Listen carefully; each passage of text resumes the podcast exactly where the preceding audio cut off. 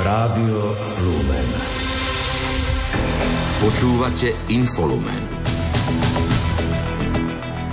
Vládna koalícia po výhradách čiastočne úpraví zmeny v trestnom zákone.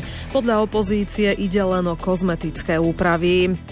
Viaceré krajiny pozastavujú financovanie agentúry OSN pre pomoc palestínskym utečencom. Grécko-katolíci si dnes pripomínajú 16. výročie od reorganizácie tejto východnej katolíckej cirkvi. Pekný podvečer pri Infolumene želajú Richard Čvarba a Julia Kavecká.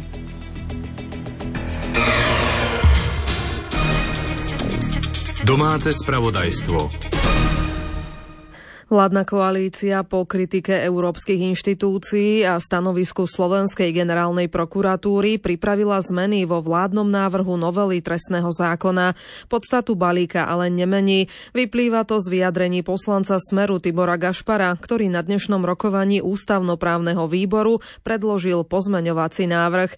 Oproti pôvodnému zneniu navrhuje napríklad znížiť hranice výšky škôd. Zabrániť sa má aj tomu, aby ľudia dostávali napríklad za opakované drobné krádeže, nepodmienečné tresty odňatia slobody. To, že sa e, mení tá škoda väčšia a značná prioritne ku škode veľkého rozsahu, tam ideme e, v návrhu do zníženie o nejakých 50 tisíc, reflektuje a reaguje na to, čo povedal aj pán minister, že chceli sme prejaviť jednak dobrú vôľu v tom, že práve pri škode väčšej a značnej sa e, deje množstvo trestnej činnosti, ktorú keď budeme citlivejším spôsobom nastavovať, tak určite bude spokojná aj verejnosť a všetci, ktorí to kritizovali. Na druhej si myslím, že stále je to nastavené istým spôsobom tak progresívne pre vývoj ďalší. Minister spravodlivosti Boris Susko považuje pozmeňujúci návrh za dôkaz toho, že počúvajú výhrady opozície aj odborných kruhov. Ten eh, pozmeňujúci návrh zase nie je tak, tak dramaticky veľký, ako, ako to tvrdí opozícia. A je len dôkazom toho, že, že my počúvame opozíciu aj v rámci, v rámci rozpravy, v rámci e, skráteného konania aj prvého čítania.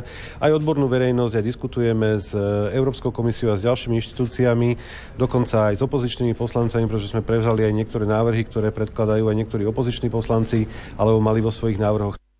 Poslanec Hnutia Slovensko Gábor Grendel ale hovorí, že navrhované zmeny na podstate návrhu nič nemenia. Naozaj naďalej platí, že aj po prijatí tohto pozmenujúceho návrhu bude zrušená špeciálna prokuratúra. Zaniknú niektoré veľké kauzy ako Gorila, ako Mýtnik 3 a tak ďalej. Čiže tá podstata sa nemení. Beztrestnosť a rušenie špeciálnej prokuratúry zostanú aj po schválení toho pozmenujúceho návrhu. Aj exministerka spravodlivosti Mária Kolíková označila navrhované zmeny len za kozmetické. Nejakým spôsobom neriešia premočacie lehoty, neriešia zásadne iné nastavenie trestných sadzieb, ktoré nie je nejako zrozumiteľné a nedá sa ani povedať, že by takto boli v Nemecku, v Rakúsku, v Českej republike. Osobitne, ak sa bavíme o organizovanom zločine. Proste toto vôbec e, nie je pravdou. Ja osobne to považujem za šialenstvo, že vlastne nový trestný zákon chceme takto prijať zo dňa na deň. Očakáva sa, že predlohu zmien v trestnom práve parlament prerokuje v druhom čítaní na svojej nadchádzajúcej schôdzi, ktorá sa začne zajtra popoludní. Opozícia na štvrtok chystá zase pokračovanie protivládnych protestov. Krátko z domova. Predseda SNS a podpredseda parlamentu Andrej Danko dnes v relácii téma na teatri opäť ostro kritizoval svojho koaličného partnera Petra Pellegriniho. Vyčítal mu, že nechce urobiť zmeny v rokovacom poriadku a myslí už len na prezidentskú kampaň. Nazýva ho alibistom. Danko znovu zopakoval, že podľa neho by bol šéf smeru Robert Fico najlepším kandidátom na prezidenta. Diplomát a exminister zahraničných vecí Jan Kubiš odovzdal dnes do Národnej rady podpisy potrebné na prezidentskú kandidatúru. Od občanov ich vyzbieral vyše 22 tisíc. Kubiš sa považuje za človeka, ktorý by svojimi skúsenosťami mohol prispieť pri riešení problémov. Kampan zatiaľ hradí z vlastných prostriedkov. Predpokladá, že mu budú stačiť na solidnú vlastnícku kampaň. Aj Marian Kotleba dnes odovzdal do Národnej rady svojich viac ako 20 tisíc podpisov na prezidentskú kandidatúru. Líder LSNS chce byť národným kandidátom. Najväčšia banka na Slovensku od začiatku februára pristúpi k zníženiu úrokových sadzieb na hypotékach. Slovenská sporiteľňa z piatich fixácií z kreše 3. Zmeny sa dotknú ročnej, trojročnej a päťročnej viazanosti. Nové výšky sadzieb pri úveroch začnú pre klientov platiť už od štvrtka, teda od 1. februára. Slovensko sa v roku 2023 umiestnilo na historicky najlepšom mieste v rámci indexu vnímania korupcie, ktorý každoročne zostavuje organizácia Transparency International. Riaditeľ Michal Piško hovorí, že Slovensko sa zo 60. miesta v roku 2020 posunulo o 13 priečok na aktuálnu 47. pozíciu. Svetová stupnica podľa neho reflektuje funkčné obdobie bývalého kabinetu Eduarda Hegera a čiastočne aj úradníckej vlády vlády Ľudovita Ódora. Pozícia Slovenska v globálnom porovnaní vnímania korupcie Transparency International sa zlepšila už tretíkrát za sebou. Dotiahnuť sme sa dokázali na Poľsko a spolu s ním sme zo 180 krajín obsadili 47. miesto. Z krajín nášho regiónu vyniká Estónsko, padá naďalej Maďarsko. Na prvých štyroch priečkách sa umiestnilo Dánsko, Fínsko, Nový Zéland a Norsko. Celkovo na posledných priečkách korupčného indexu sa umiestnili krízami zmietané štáty, vrátane Sýrie, Venezuely a Somálska. Najnižšie skóre ako región dosiahla subsaharská Afrika, a to aj napriek pokroku v niektorých štátoch. Mesto Košice má doplatiť meskej časti sídlisko KVP viac ako 221 tisíc eur, ktoré jej krátilo na podielových daniach. Platobný rozkaz vydal okresný súd Banská Bystrica, zatiaľ ale nie je právoplatný. Pokračuje starosta meskej časti Ladislav Lerinc rozhodol o tom, že žalovaný, teda mesto Košice, je povinný do 15 dní od dňa doručenia tohto platobného rozkazu zaplatiť žalobcovi istinu vo výške 221 042 eur, alebo v tej istej lehote podať odpor. Čiže súd rozhodol, že nároky mestskej časti musí mesto Košice splniť. Mesto Košice má právo sa ešte voči tomuto odvolať odporom. Mestská časť vníma aj toto rozhodnutie, aj rozhodnutie prokuratúry, že posunulo náš podnet OČTK ako progres. My sa budeme brániť voči svoj voli, ktorá bola urobená. Mesto Košice krátilo meským častiam podielové dane od septembra do decembra 2023. Napriek uzneseniu mestského zastupiteľstva, ktoré primátor Jaroslav Polaček podpísal, doplatené neboli. Koncom roka mal zrealizovať rozpočtovú zmenu, ktorú kritizovali viacerí mestskí poslanci. Niekoľký vrátane starostov sa obrátili aj na prokuratúru. Ladislav Lerinc hovorí, že im nevyplatené financie chýbali v rozpočte. Mesto vedome poškodilo mestskú časť a poškodilo aj košťanov žijúcich v tejto mestskej časti, pričom iným mestským častiam vyplatilo iné rôzne sumy a do dnešného dňa nevieme na základe akého kľúča toto mesto Košice rozhodlo.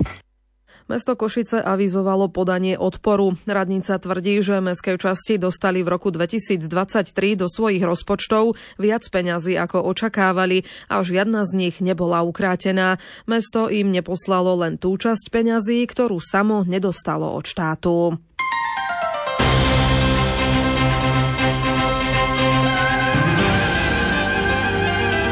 Z.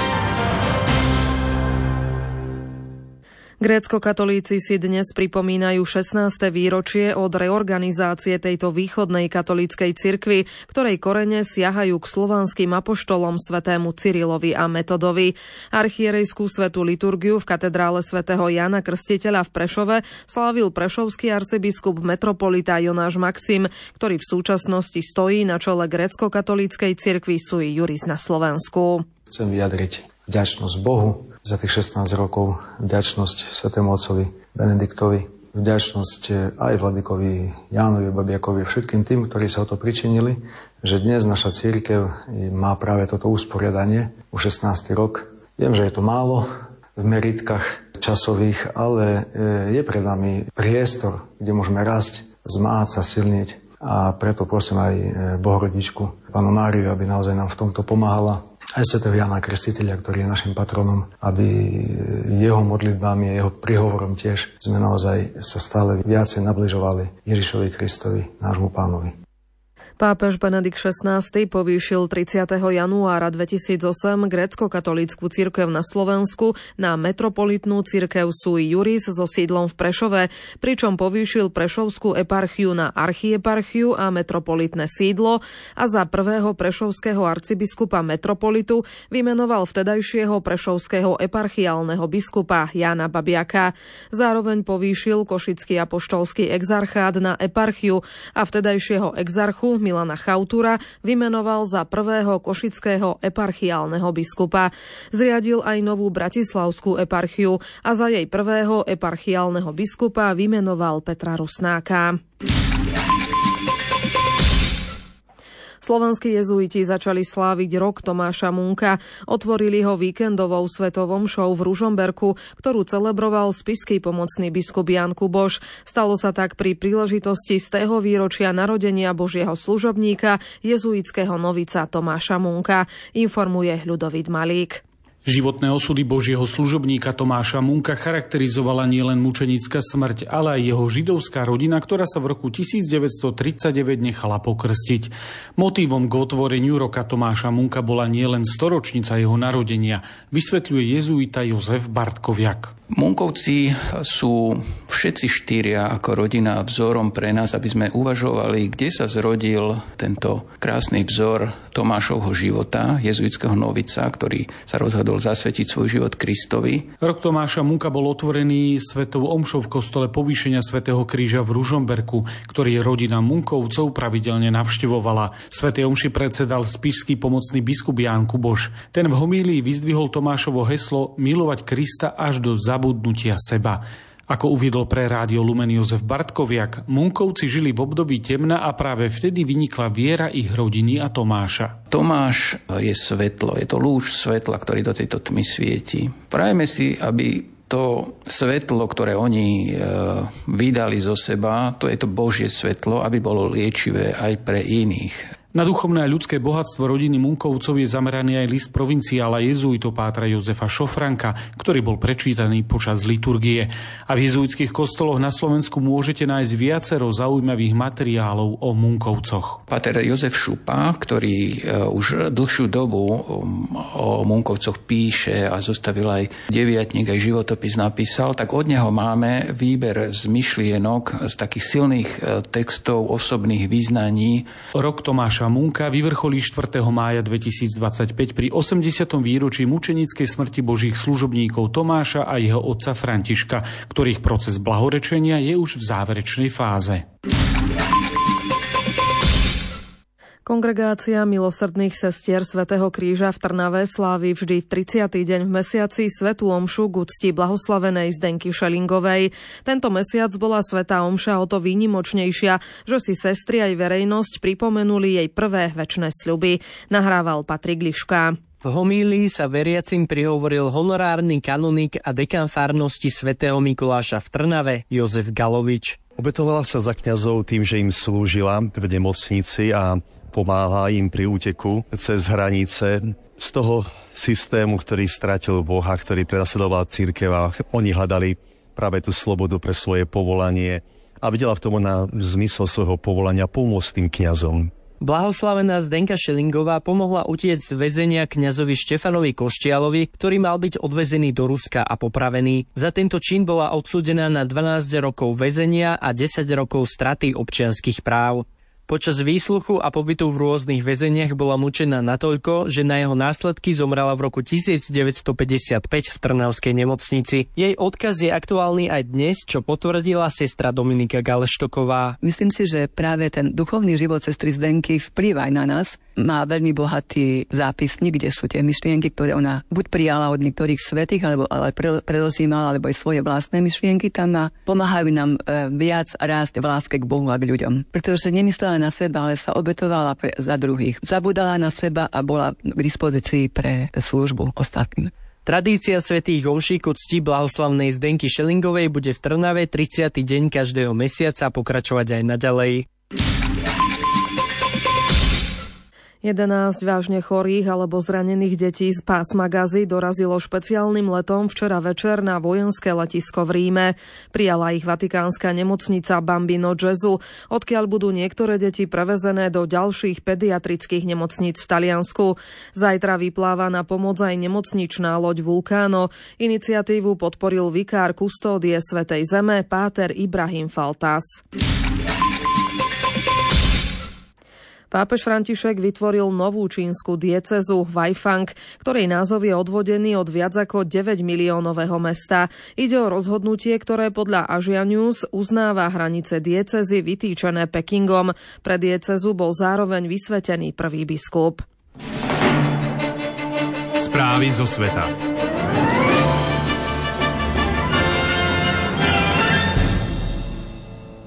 Generálny tajomník Organizácie spojených národov Antonio Guterres sa dnes stretne s hlavnými darcovskými krajinami agentúry OSN pre pomoc palestínskym utečencom.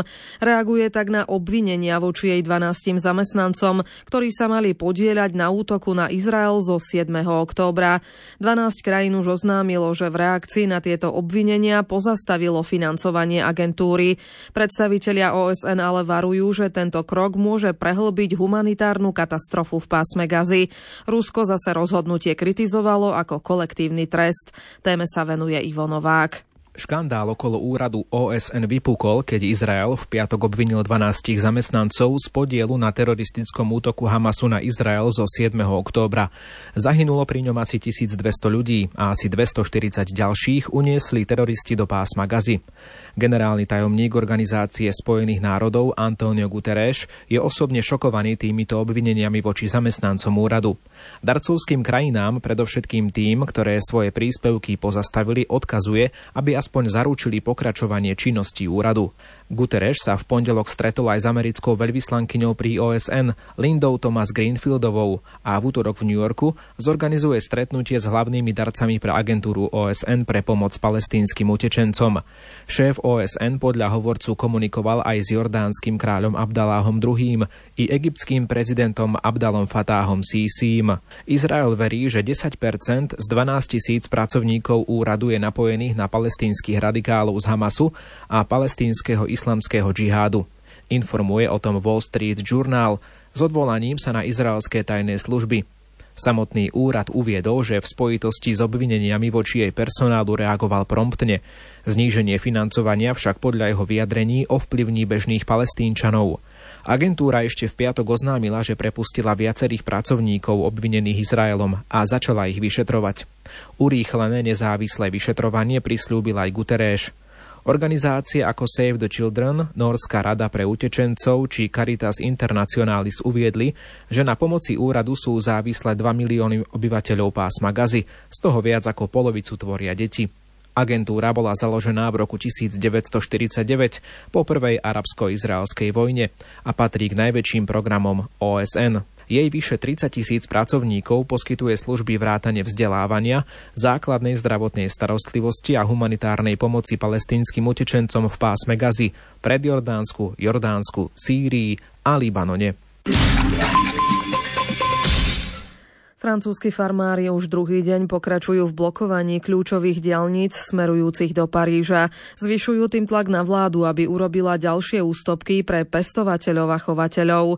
Očakáva sa, že premiér Gabriel Attal dnes vystúpi v parlamente a v rámci programového vyhlásenia svojej vlády oznámi aj ďalšie opatrenia na zlepšenie pracovných a životných podmienok poľnohospodárov. Tie, ktoré predložil v piatok, považujú farmári za nedostatočné. Situáciu sleduje Lucia Pálešová. Protesty francúzskych poľnohospodárov trvajú viac ako týždeň a od pondelka sa rozšírili aj do blízkosti hlavného mesta, pričom traktory, nákladné autá či bali sena bránia motoristom vo vstupe do Paríža po niekoľkých kľúčových trasách.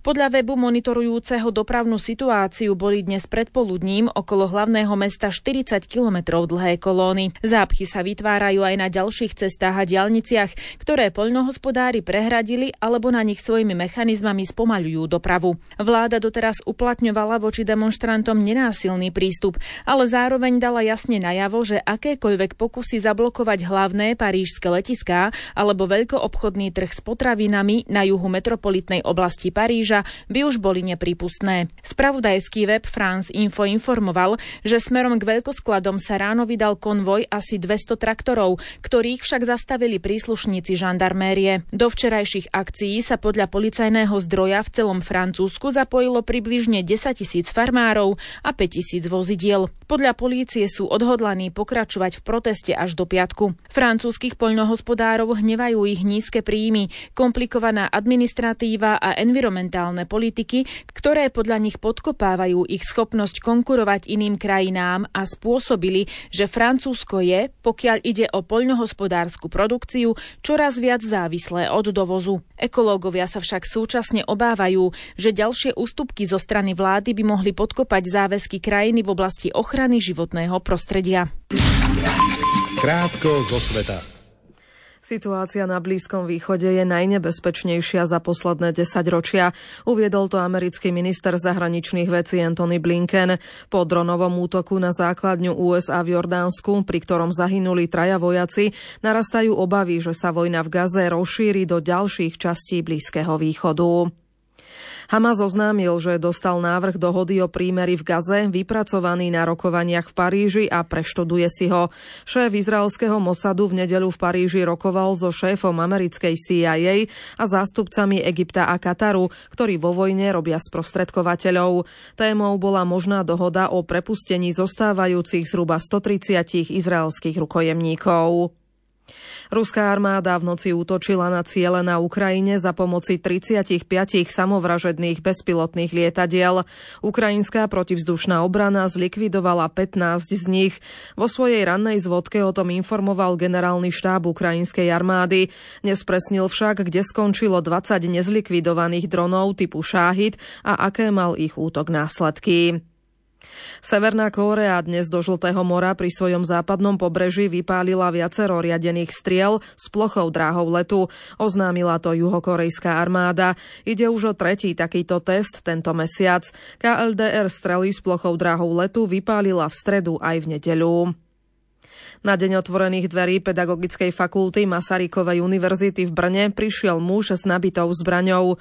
Vedenie fakulty si všimlo jeho podozrivé správanie a zavolalo políciu, ktorá ho zadržala. Muž legálne vlastní celkovo 7 zbraní.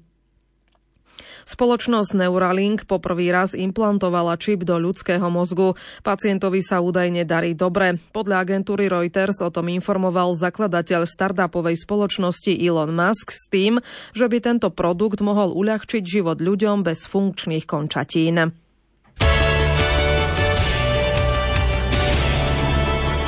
Šport Rádia Lumen. Lotyský hokejový útočník Patrik Zabukous nebude pokračovať v klube Dukla Michalovce. Ten ho v októbri angažoval na skúšku, ktorá mala trvať do polovice januára. Klub na sociálnych sieťach uviedol, že 22-ročný krídelník má záujem získať nový angažmán a naznačil, že by malo ísť o niektorú z európskych lík.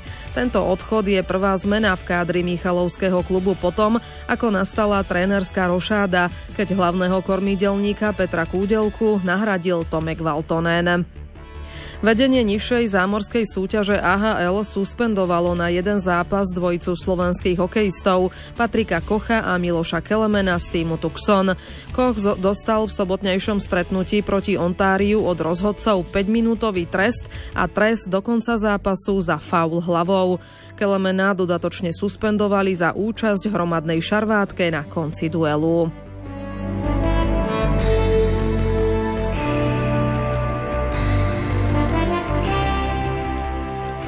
Tenisti Srbska nastúpia cez víkend v kvalifikačnom dueli Davisovho pohára proti Slovensku aj bez Hamada Medžedoviča, ktorého vyradila choroba. Kapitán Viktor Trojický mal na úvodnom tréningu na Antuke v Kraľeve k dispozícii kvarteto Laslo Džere, Dušan Lajovič, Miomir Kecmanovič, Nikola Čačič. V nominácii nefiguruje ani líder svetového rebríčka ATP Novak Djokovic. Slovenský kapitán Libor Todt nominoval na zápas peticu Alex Molčan, Lukáš Klein, Jozef Kovalík, Igor Zelenaj a Lukáš Pokorný. Slovenská tenistka Anna Karolína Šmídlová úspela v prvom kole na turnaji VTA v thajskom Huahin. V úvodnom kole ako nasadená osmička zdolala Japonku Mai Hontamovú 7-6, 7-6. Martin Kližán prehral v prvom kole Challengeru v Koblenci. Zdolal ho 191. hráč sveta Rudolf Meleker 6-0, 6-2. Slovenský tenista sa vracia po tom, čo v roku 2021 ukončil kariéru. Na turnaj sa dostal cez dvojkolovú kvalifikáciu.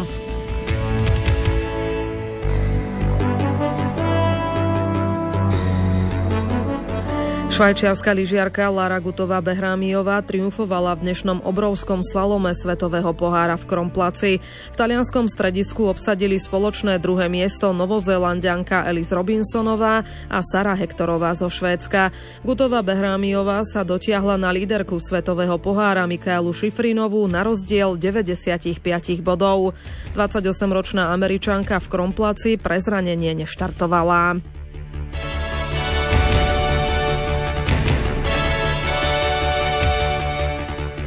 Ruské krasokorčuľovanie po potvrdení porušenia antidopingových pravidiel Kamily Valievovej zo strany športového arbitrážneho súdu definitívne prišlo o zlatú medailu z tímovej súťaže na zimných olympijských hrách 2022 v Pekingu.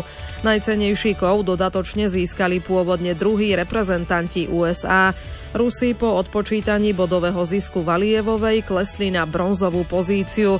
Na druhé miesto sa posunuli Japonci. Potvrdila to Medzinárodná korčuliarská únia.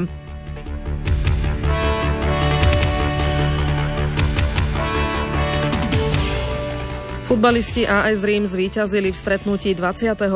kola talianskej série A na pôde Salernitany 2-1. Tréner hostí Daniel De Rossi sa tak tešil z triumfu aj vo svojom druhom zápase na lavičke týmu. Za Salernitanu nastúpil od začiatku slovenský obranca Norbert Dember. Počasie Zajtra podľa Petra Jurčoviča pribudne oblakov, ale teploty sa výrazne meniť nebudú. Jediná zmena na stredu bude taká, že predsa len už sa od západu bude približovať frontálna oblačnosť a popoludní v stredu bude pribúdať oblačnosť postupne až zamračené, ale zdá sa, že by to ešte malo vydržať bez rážok. Tým, že bude viac oblačnosti, už ani na severe nebude nejak veľmi chladno, stále tak minus 8, minus 9, možno minus 10 a na juhu minus 1 až minus 5 a cez deň, tým, že už bude oblačnosť, takže až tak veľmi sa neoteplí, takže len 0 až 5 stupňov a vietor stále slabý. Večer si nezabudnite naladiť duchovný obzor. Pavol Jurčaga a Jan Krupa sa budú od 20. hodiny rozprávať o čase a priestore cirkevnej modlitby v Byzantskom obrade. Lúčia sa Richard Švarba a Julia Kavecká. Do počutia.